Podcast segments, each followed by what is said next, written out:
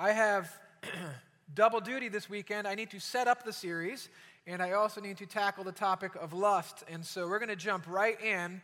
Uh, point number one in your notes is the I don't know problem. We're going to start in Romans chapter 7 so you can kind of get all of that situated. Uh, I'll start by telling you about something that is a common occurrence in my house. Uh, many of you know I have four kids. Uh, my son is 13, and I have three girls 11, 9, and 2. Uh, my 11 year old and my 9 year old share a bedroom.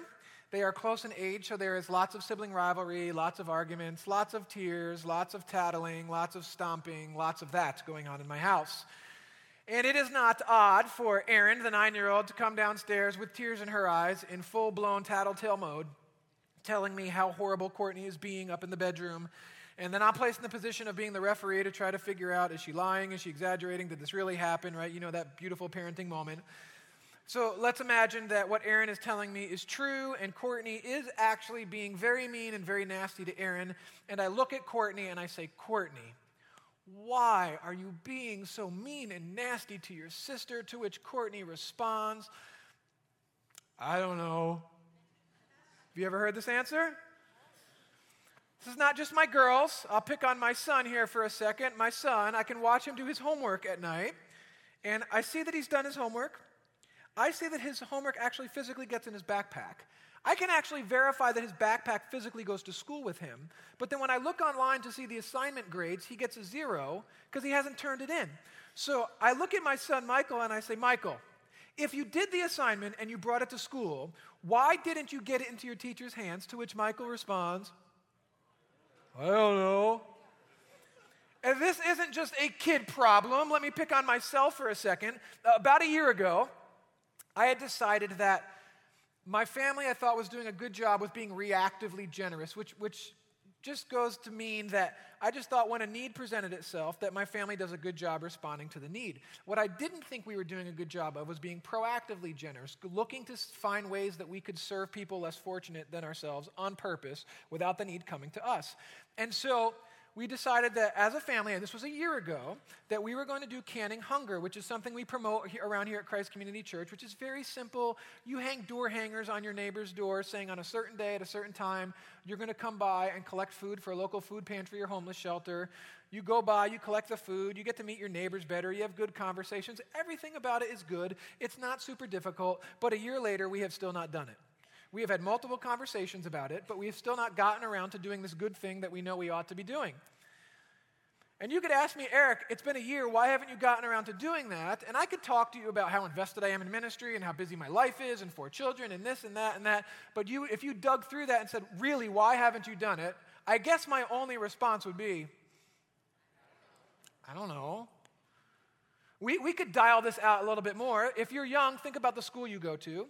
Or if you're in the workforce, think about where you work, and let me ask you this question Is your school or your workplace everything that it ought to be? People treating each other well?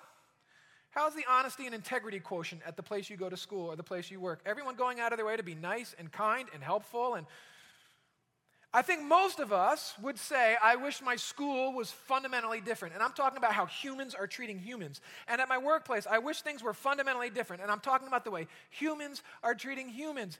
And if the vast majority of us would raise our hand and say, I wish things were different, right? So we have a majority vote. We would like to see things be different. The question becomes, why aren't things different? Romans chapter 7. The Apostle Paul is digging into this I don't know problem a little bit. And I just want you to notice the frustration in the tone of this whole contemplation. Uh, let's take a look. Romans chapter 7 says, We know that the law is spiritual, but I am unspiritual, sold as a slave to sin. I don't understand what I do. For what I want to do, I do not do, but what I hate, I do. And if I do what I don't want to do, I agree that the law is good. As it is, it's no longer I myself who do it, but it is sin living in me. For I know that good itself does not dwell in me, that is in my sinful nature. For I have the desire to do what is good, but I cannot carry it out. For I do not do the good I want to do, but the evil I don't want to do, this I keep doing. Are you feeling the frustration of what he is communicating here? This is the frustration of humanity. This is the big I don't know problem. Why do I find myself dragging my feet towards the things, the good things I know I ought to be doing, and so easily sliding towards the evil that I don't want to participate in? Now, if I do what I don't want to do, it's no longer I who do it, but it's sin living in me that does it. So I find this law at work. Although I want to do good, evil is right there with me. For in my inner being, I delight in God's law, but I see another law at work in me, waging war against the law of my mind and making me a prisoner of the law of sin at work within me. What a wretched man I am. Who will rescue me from this body that is subject to death? Well, here comes the answer Thanks be to God who delivers me through Jesus Christ our Lord. So then, I myself in my mind am a slave to God's law, but in my sinful nature, a slave to the law of sin. Therefore, there is now no condemnation for those who are in Christ Jesus.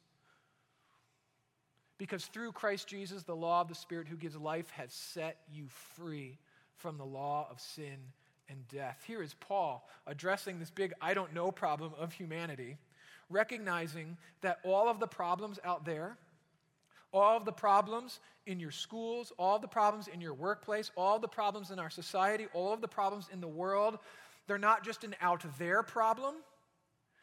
Those problems are out there because the problem is in here. Our fundamental problem as human beings is sin. That sinful nature that controls our lives and it is Jesus Christ, through the provision of the cross, that breaks us free from the power of our sinful nature. That is where this conversation needs to start as we explore the seven deadly sins. Otherwise, as we look through these seven topics, it can almost start to feel like what we're suggesting is clean yourself up, be a better person so that you can make yourself presentable to God. And that is not where we're going with this. The reality of this conversation is that sin is powerful and it has broken this world. It has broken us. It's corruptive, it's pervasive, it's nasty, it's ugly, it's destructive, it's deadly. We know it, but we like to talk less about it. And the only thing that sets us free from the domination of sin is the power of the cross, what is provided for us through the cross of Jesus Christ. It starts there. That's why it's called gospel, good news. It all starts there. But then, once we respond appropriately to Jesus, recognize who he is, what he has done on our behalf, God gives us His Spirit. He puts His Spirit inside of us, and we engage in this lifelong journey of cooperating with God's work in our lives to become less like the corrupted people that we've become because of sin, and more like the people He created us to be in the first place before sin screwed everything up. That process is called sanctification, becoming less like the corrupted versions of ourselves, less like the world, and more like Jesus. That process is called sanctification, and that is what this exploration of the seven deadly sins is about. It's not about trying to earn favor with God or clean ourselves up enough so that God will love us. God already loves you. God has already demonstrated that by providing Jesus Christ to come to set us free from the domination of our sinful nature. That question need not be asked. God loves us, He's demonstrated it a thousand times over. But this process of sanctification, cooperating with the Spirit of God in our lives, is something that you and I must engage in intentionally. So, as we explore these seven deadly sins, that's what it's all about. It says it this way in one of the books that we've been reading to get ready for this series. It says, Think of church as lifelong learning in how to be a sinner. The gospel story that we are forgiven, being redeemed sinners, is the means whereby we are able to be honest about the reality, the complexity, and the perversity of our sin. Where we step back and we say, Sin is nasty. It's not just minor character flaws, it's not just small misdoings here and there, it's powerful stuff. And it is more pervasive, more ugly, more complex than we ever want to give it credit for. And here's the problem when we make small of sin, we make small Jesus and the cross. We can never really fully appreciate, embrace, or even explore or contemplate how amazing grace is, how amazing Jesus is, how amazing the cross is, forgiveness, the cleansing that comes, the power for victorious living, what it really means that God has given us is spirit to live a different kind of life. We can never really fully appreciate those things if we continue to make small of sin, if we continue to talk about it in cheap and trivial ways.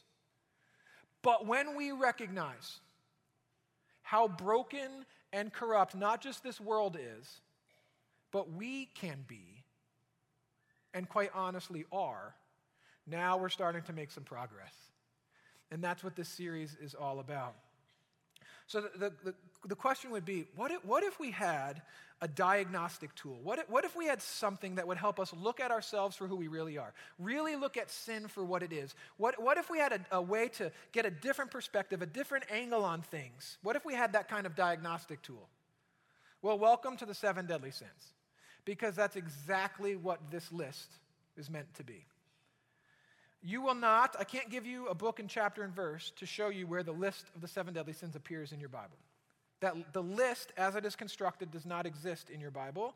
All, each of the seven are scriptural concepts, certainly things that are addressed in our Bible. The list itself was created by Christian men who put some thought to this and started really asking the questions about what is the struggle of humanity? What are the things that trip us up? What are the things that are destroy us? What are the things that are deadly? What, what are these things? How do they become a part of our life? How do we fight against them? So, it, the seven deadly sins, the list, is actually a diagnostic tool to take an honest look at ourselves so that we can cooperate more fully with God's work of sanctification in our lives. That's what this list is. It's an honest look. So, as we go through this series, we're going to be very honest.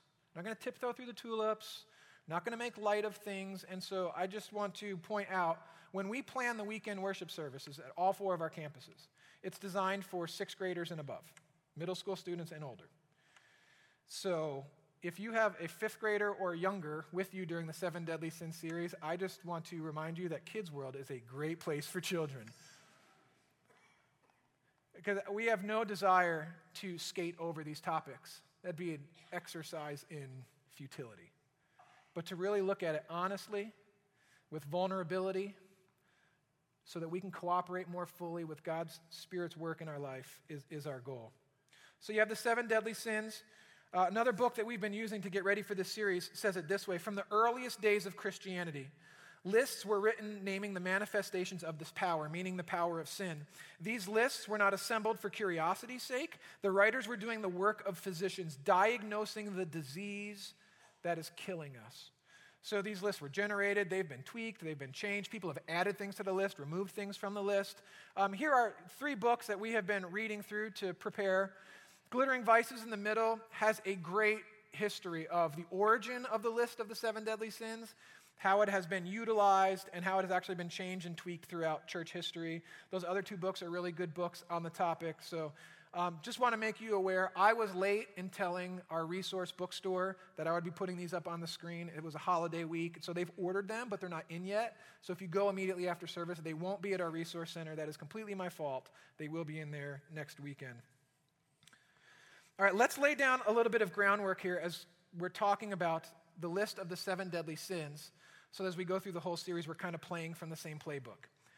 When the, the list of the seven deadly sins is a conversation in vices and virtues, which is not something we talk about a lot as Americans. So here is the difference between sins and vices. Vices are character traits developed over a period of time through repetitive choices. So if you make the same sinful choice over and over and over and over again, Eventually, that becomes a vice of yours, which means it's become one of your character traits, which means now it's no longer a choice you are making, in as much as you've done it so frequently that it has become your default mode of operation. It has become a part of who you are. A vice. Uh, I'm a visual thinker. Think of it this way you ever, you ever go sledding after a fresh snow? So you go to the top of the hill and there's no sledding track yet. The first person that goes has a pretty tough go of it. They have to actually create the track, right? And so they get on their sled. Let's say they're sitting on one of those disc sleds, and they go down, and normally they're just kind of dragging themselves down the hill because they are creating the track. They're making a very intentional choice, and it actually requires some effort for them to do it. The next person that goes has a little bit of an easier go of it, and the next person an easier go of it, and the next person easier go. The same track over and over and over again. Eventually, what happens is that becomes a really good track. I have, I have been the person that to trailblaze the track. I have also been the person at the top of the hill who has tripped and fallen on my sled. And next thing I know, I'm going down the track even though I didn't want to be. Vices are that way. What started off as an intentional choice becomes default, it becomes easy, and even if you don't ever want to go down that track again, you keep yourself go, keep finding yourself going down the same track over and over and over again. Which makes the work of breaking free from that track important and difficult and necessary. It takes an intentional effort to break free from those tracks. You ever been halfway down a sledding track and tried to get off that track? It takes a very intentional effort. And these are some of the things that we want to try to accomplish as we go through this series.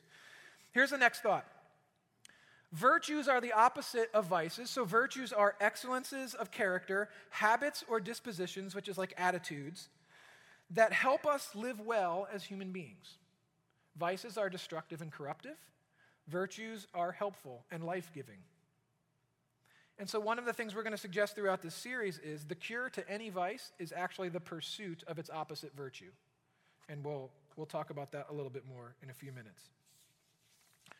Here's the last thought here as we set up this series.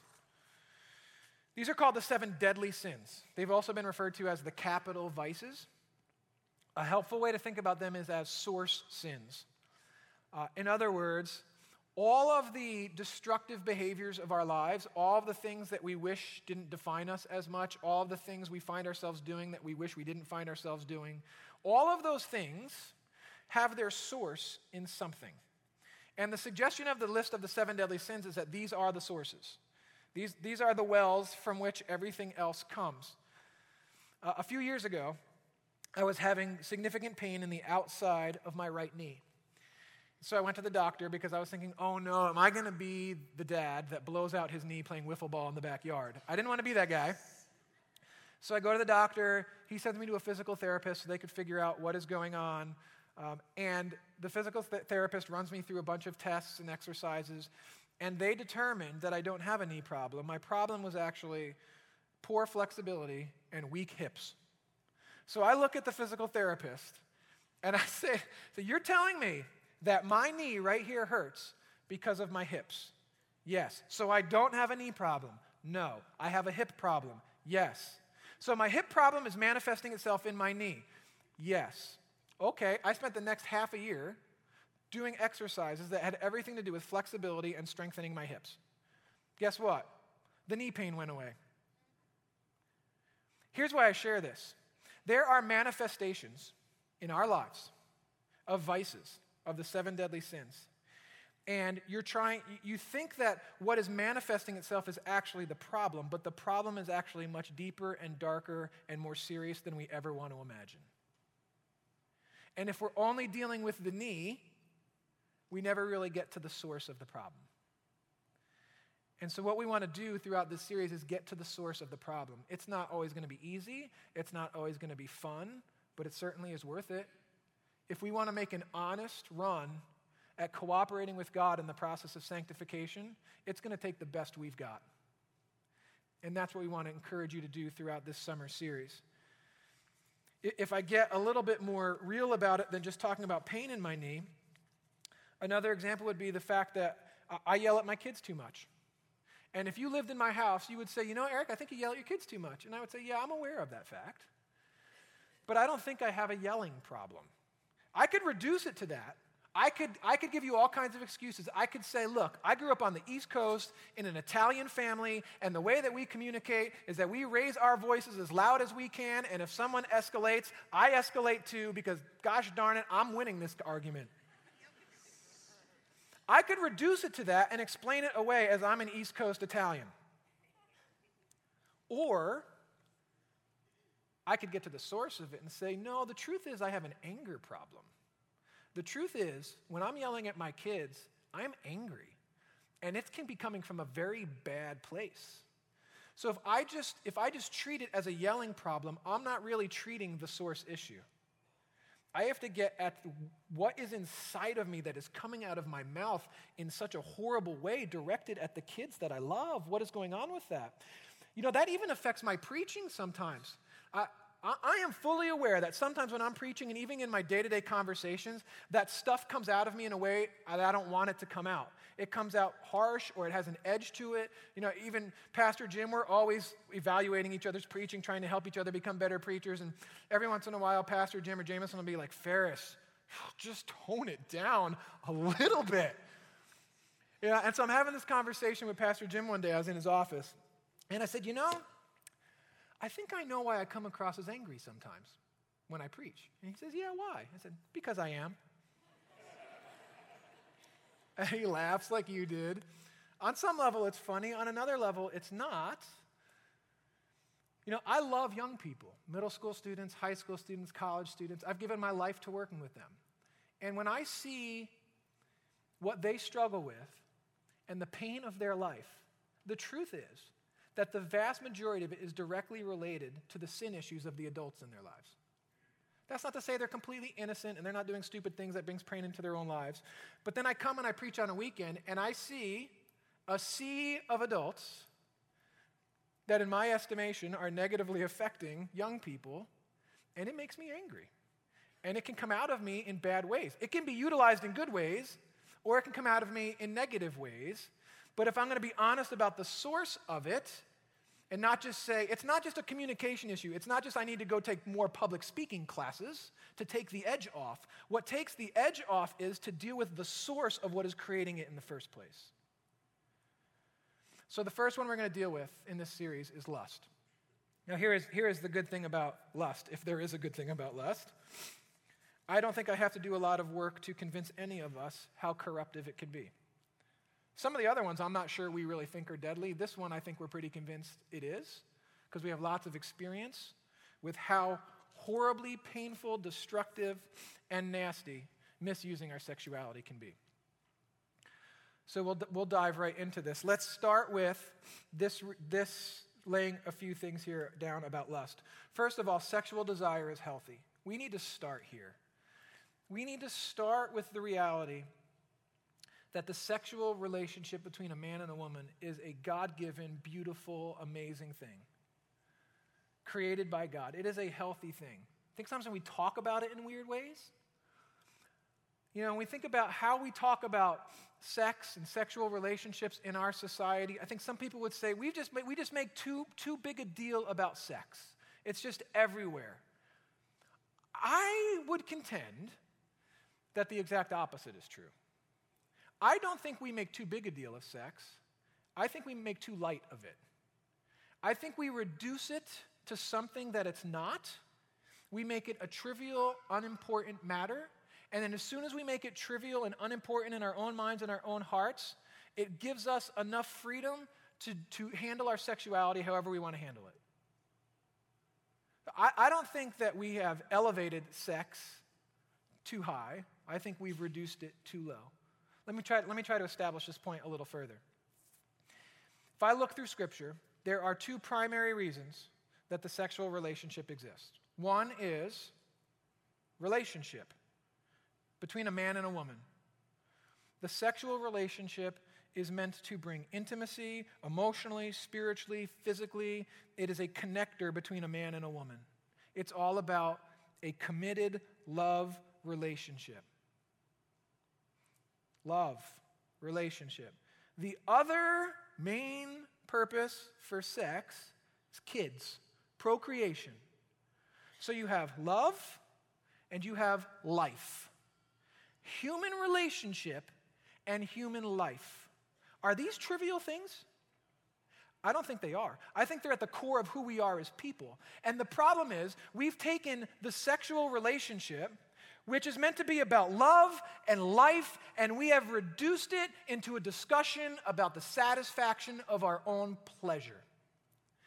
We have decided that sex is about feeling good, the pursuit of pleasure, instead of recognizing how amazing it can be when it comes to human relationship and human life. We have reduced it, perverted it, corrupted it, made it a small thing when it is actually a big thing. And when we make it a small thing, then lust starts to enter in, where it all just becomes about the gratification of my longings for pleasure. That's what lust is. I mean, here is the problem with lust at its core. When you remove love and life from the equation of sexuality, when you do that and you reduce it to just pleasure, you're perverting it to your own detriment. And think about how this manifests itself masturbation, pornography, adultery, promiscuity, both homosexual and heterosexual, date rape, molestation. Even if you just think about the kinds of articles that are in magazines when you're checking out from the grocery store, you look at the cover. Is it ever five ways to have a better love relationship with your spouse? No, it's always five ways to a better orgasm or six ways to get someone to satisfy you better. We have reduced it to such triviality, to such a small thing, when it is no small thing. Now, all of those things I just listed masturbation, pornography, adultery, promiscuity, rape, molestation, everything in the magazine articles, all of that stuff, what do all of those things have in common? I can identify two. Number one is selfishness. All of those things are about the gratification of my own longing for pleasure. The second thing they have in common is that they never truly satisfy the real and healthy human sexual longing. It's the pursuit of a counterfeit to satisfy what is a real and healthy longing. And since those things don't ever fully satisfy, things continue to intensify in the elusive search for what only a proper pursuit of sexual relationship will deliver. And it lives in the dark, right? Pornography doesn't satisfy, so you need more and more and more and more. And all of, all of these lustful manifestations are the same way, whether it's promiscuity or pornography or masturbation or adultery. It never fully satisfies because it is a cheap counterfeit. It is a reduction of what the real human sexual relationship is meant to be. And because it never truly satisfies, we keep pursuing it more and more and more and more and more and more and more and more, and then it owns us. And then we live in the dark and it brings guilt and shame into our lives. And so we keep it in the dark more because we never want to bring it out because it's embarrassing, and now we're stuck. And the devil's got his thumb on us, and our lives are being destroyed, all because we went down that dang snow track way too many times, and now we just can't stop going down it. So, what is the cure for that? In Matthew chapter 5, let's turn there. In a basic way, we could say Matthew chapter 5. It's a portion of the Sermon on the Mount, and we could say the Sermon on the Mount is like Jesus' manifesto for kingdom living. In other words, Jesus came the first time to inaugurate God's kingdom, God's rule and reign in our lives. Jesus will come again a second time and bring that kingdom in its fullness, where sin and temptation and all death and destruction and pain, all of that will be gone. But we don't live in that perfect kingdom yet. But He has brought the kingdom he has inaugurated it, and so we get a taste of it. And so the question becomes how do we, how do we engage in kingdom living? How do we live God led lives? How do we live lives of freedom with God in, in charge? And this is part of that conversation. So let's, let's take a look. You've heard that it was said, You shall not commit adultery, but I tell you that anyone who looks at a woman lustfully has already committed adultery with her in his heart. If your right eye causes you to stumble, gouge it out and throw it away. It's better for you to lose one part of your body than for your whole body to be thrown into hell. And if your right hand causes you to stumble, cut it off and throw it away. It's better for you to lose one part of your body than for your whole body to go into hell. Let me just draw two things out of this. Uh, the first is that lust is not an action. Here's what I mean by this T- take a look at this, and let's, let's look where it starts and where it lives. I tell you that anyone who looks at a woman lustfully has already committed adultery with her in his heart. Lust starts and lives in our minds and in our hearts. When we act on it, it becomes sexual immorality. But lust, as a temptation, as a sin, is actually here and here. It's your imagination. It's the way you think about things. It's the way you play things out in your mind. It starts here. You play out a scenario in your head. then, then it, it's in your heart. It kicks into like your will. So you're thinking about a certain scenario. Now it's become a part of your decision making process where you're determined to make your imagination movie play out. And so it's in your heart. Lust all lives north of your belt before it ever becomes sexual immorality. Jesus is trying to get at the core of this. Instead of just looking at us and saying, Stop it, stop being sexually immoral. He's helping us here by pointing out that lust is mind and heart before it's ever sexual immorality. And that's where you've got to wage the war. You've got to wage the war in your mind and in your heart. The second thing I want to draw out of this is the word hell. Jesus makes the point listen, it's better for you if you're looking and it's causing you to lust, gouge out your eye. If you need to cut off your hand, you do whatever you need to do so that you don't end up in hell. Now, we immediately, when we think hell, we immediately go to the conception of afterlife, heaven, and hell, right? We immediately go there.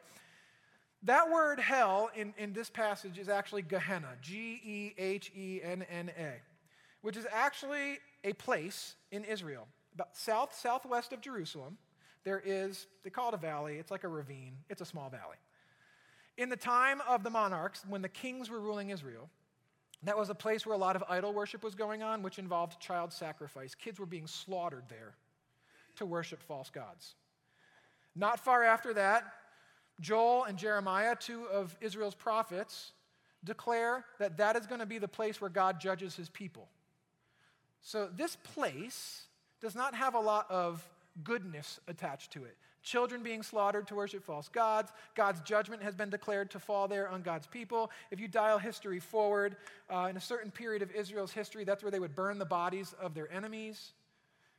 And then some would say it even became a trash dump at a certain point. So that word is loaded with that kind of imagery, which why then it becomes useful in talking about the afterlife and God's judgment, death, destruction, but it all starts there as a physical place. So if you think about it this way, it's, a, it's the worship of false gods, it's God's judgment, it's death, it's trash. And Jesus is saying to us listen, it is better for you to do whatever you have to do to cut off lust's influence in your life so that you can avoid the judgment and the death and the destruction and the trash that is certainly awaiting you if you don't do something about it. Better Better to make some kind of definitive decisions now that might be painful in the short run so that you can avoid the death and destruction and the garbage that's coming your way if you don't stop going down this road. I would simply say it this way if you've never done anything definitive to win the war against lust, you're likely losing. If I asked you right now, what kind of choices have you made in your life to make sure that lust does not take root and take you to places you don't ever want it to take you? filters on your phone, computers in public places, accountability partners, like something. There's got to be something that you've done definitively. And if you haven't, I think you're just in a, in a world of trouble at some point. I, I, I do not watch movies anymore after my wife goes to bed. Say, wow, you're a pastor and you can't even watch a movie once your wife goes to bed? Yeah, I'm a pastor. I'm also human. And I think one of, the, one of the problems when we're talking about this is that we just don't talk about it, really. It's temptation. Temptation isn't necessarily bad, it's what you do with temptation. Jesus was tempted and he did not sin. It's not the temptation that is shameful and guilt ridden, it's what you do with that temptation. And I'm smart enough to know that I need people around me to keep me on the straight and narrow. And I think we all do. So here are a few helpful tips some stops and goes when it comes to dealing with lust. Here are some stops. Stop thinking that sexual desire is unhealthy. It's not unhealthy. Sexual desire is not an unhealthy thing. It's a human thing. It's created by God. It, it's meant for love and life. It only becomes unhealthy when we corrupt it and we make it not about love and life. That's when it becomes unhealthy. But sexual desire is not an unhealthy thing. I just don't think we always talk about it in helpful ways, especially for young people. With young people, we're always like, it's bad, it's dirty, don't do it, stay away. It's bad, it's dirty, don't do it, stay away. And on their wedding day, we're like, anything goes, woohoo! Well, for crying out loud, which one is it? Let's just talk about it one way. it's beautiful, it's powerful, and it can be perverted and corrupted, which makes it deadly. But it is certainly powerful and beautiful. And I think that's how we need to talk about it. The second stop is this stop living in the dark. Stop living in the dark. For some of us, probably a lot of us, the greatest shame of our lives, the greatest guilt of our lives, the things that we definitively wish were different about our lives are still living in the dark. Because there's so much shame attached to it that we're embarrassed to bring it into the light, to tell somebody about it. Meanwhile, there's something inside of us that knows that the only thing that's really going to set us free from it is when we get up enough courage to bring it into the light and tell somebody about it to get help. But the enemy keeps us in the dark because when he's got us in the dark, he can keep owning us, and our sinful nature wants to keep us there. Stop living in the dark. Confession. 1 John chapter 1. This is a conversation about living in the darkness or living in the light. If we claim to be without sin, we deceive ourselves and the truth is not in us. If we confess our sins, he's faithful and just and will forgive us our sins and purify us from all unrighteousness. If we claim we have not sinned, we make him out to be a liar and his word is not in us. Confession is about honesty, calling things what they are. You know what my guess is? If you're stuck in the dark and you're afraid to tell somebody you love and trust about your struggle, because you're worried if they're going to judge you or how embarrassed you're going to be, or, here's what my guess is if you find someone you really love and trust and you share that with them, you know what you're going to find? Grace and freedom and a better relationship with that friend. You're going to find all the things that you desire. I don't think you're going to find the things you're afraid of. But if it keeps living in the dark, it will continue to own you. You got to bring it out into the light. You got to find someone you love and trust and respect, and you just go to them and you say, Look, here's what I struggle with. I've even gone down this track one too many times, and it has become way too easy for me to continue down this track, and I don't want to go this way anymore. And that's when, that's when you really start to find the freedom and the joy and the victory over this stuff. Next one is stop merely gritting your teeth. Human willpower is not enough. This time I'm really determined, God. This time I'm really not going to do it anymore. Yes, you will. Yes, you will. You know how I know that? Because you've already prayed that prayer a thousand times. I'm really sorry, God. This time I mean it. I'm not going to do it anymore. Human willpower is not enough. I'll say this way you, need, you may need a counselor, and you definitely need the counselor. A counselor would be a Christian counselor that will help you process these things. We have lots of them at the church. You call the caring department, they'll hook you up with one. But the counselor is the Holy Spirit. When Jesus was getting ready to ascend back to heaven after his first visit to this earth, he looked at his followers and he said, It's better for you if I go, because when I go, I'm going to send you the counselor. Understanding the role of the person of the Holy Spirit in your life is fundamental to living a victorious life, to living the Christian life the way it's meant to be lived. Here's a book to help you to that end Francis Chan's Forgotten God. If you want to understand more about what it means to know the role of the person of the Holy Spirit in your life, to cooperate with God in the sanctification process, to become more like the person God has created you to be, that would be a fantastic book to develop a relationship with the person of the Holy Spirit. Last stop here is this stop setting yourself up for failure. We have this crazy habit of getting as close to lust as we can possibly get and then be frustrated with ourselves when we're not strong enough to resist the temptation that is sitting right there when we go there. So we get as close to it as we possibly can, then we're not strong enough to endure the temptation. That's a silly thing to do. But we find ourselves doing it all the time. Well, here is the very brilliant counsel from Scripture on this. You ready? Flee! Run away. Go far, far away. Don't go anywhere near it. Stop playing with it. Stop treating, like, treating it like it is not powerful because it is. And chances are, if you keep playing with it, you are going to get burned. So run away, flee from it, stay far away, do whatever you can. Put checks in place.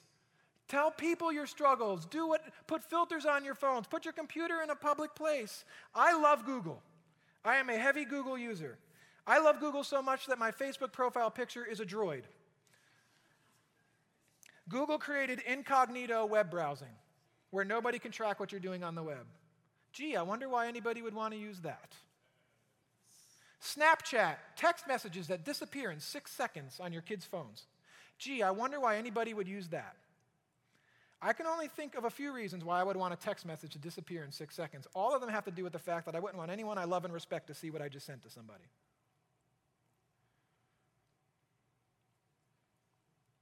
I ask my son at least once a month if he's seen porn. Not because I think he's looking for it, but because I'm convinced that he, because kids are connected all the time now, it's going to be staring them in the face. Parents, we got to pull our heads out of the sand on this one. This is an issue. Your kids aren't so good that it's not going to affect them. I'm telling you, as a pastor, I ask my 13 year old son at least once a month how he has interacted with pornography because this is the world we live in. And you've got to deal with it. If you're not doing anything to deal with it, you're losing. Here are some goes. Because just saying don't do things is not sufficient. Don't think of a pink elephant. Don't think of a pink elephant holding an umbrella. Don't think of a dancing pink elephant, right? The more you try to not think about it, the more you think about it. So if you, if you go throughout your life just trying to not engage in the vices, your life is going to be dominated by thinking about the very things that you don't want to be a part of your life. So it's not the stops that necessarily bring you all the victory. To avoid the vices, you know what you do? You pursue the virtue. You pursue its opposite virtue. By definition, if you're going this way, you're not going this way. So if I'm pursuing the virtue, I'm saying no to lust. So if I want to say no to lust, I say yes to, here's an old fashioned word, chastity. Chastity is the virtue that is opposite of lust. Chastity is simply handling my sexuality in a way that God created it to be handled. So here are a few goes pursue love. Pursue love. Not just one single byproduct of love, which is pleasure, but pursue love. The second one would be this pursue people. Man, pursue people. Listen, young people, old people, men, women, husbands, wives. Don't just pursue sexual pleasure. That's cheapening it, it's trivializing it. Pursue the person. Pursue a love relationship with somebody. Pursue a romantic relationship with somebody, a powerful relationship with somebody. Pursue that. Read through Song of Songs in your Bible and just get a sense of how powerful that sexual romantic relationship is. And then pursue the person, not just a byproduct of a sexual relationship. Husbands, stop wishing your wives had more sex with you and stop, start pursuing them. Wives, same with your husbands. And it's not ever going to be perfect, but pursue people, not pleasure. And then the last one is this pursue the real thing, not the counterfeit. What you see in movies is counterfeit. It's cheap, it's fake, it's not real. Pursue the real thing a lasting, romantic, powerful love relationship with another person. If chastity is not a rule book of don'ts, then what is it? Here's what I'd say it is it's a pro love lifestyle. And therefore, it's a virtue someone needs, whether you're single, married, old, or young. To channel and control our sexual desire is to empower ourselves to love. When we reduce sexuality to lust, to pleasure, we become incapable of love. And guess what? My Bible tells me that they'll know we are Christians by our love our ability to love really well. And lust cuts that off at the knees. I'm going to pray, and when I say amen, the campus pastors at the regional campuses will lead all of you in worship and communion, and I'll do the same here for us. Let's pray. Jesus, thank you for breaking the power of sin in our lives, for revealing yourself to us, for telling us the truth and we thank you for what we're about to celebrate through communion. That before we even knew we knew we had a need, you came to meet us at the point of our need. We thank you and we love you. Amen.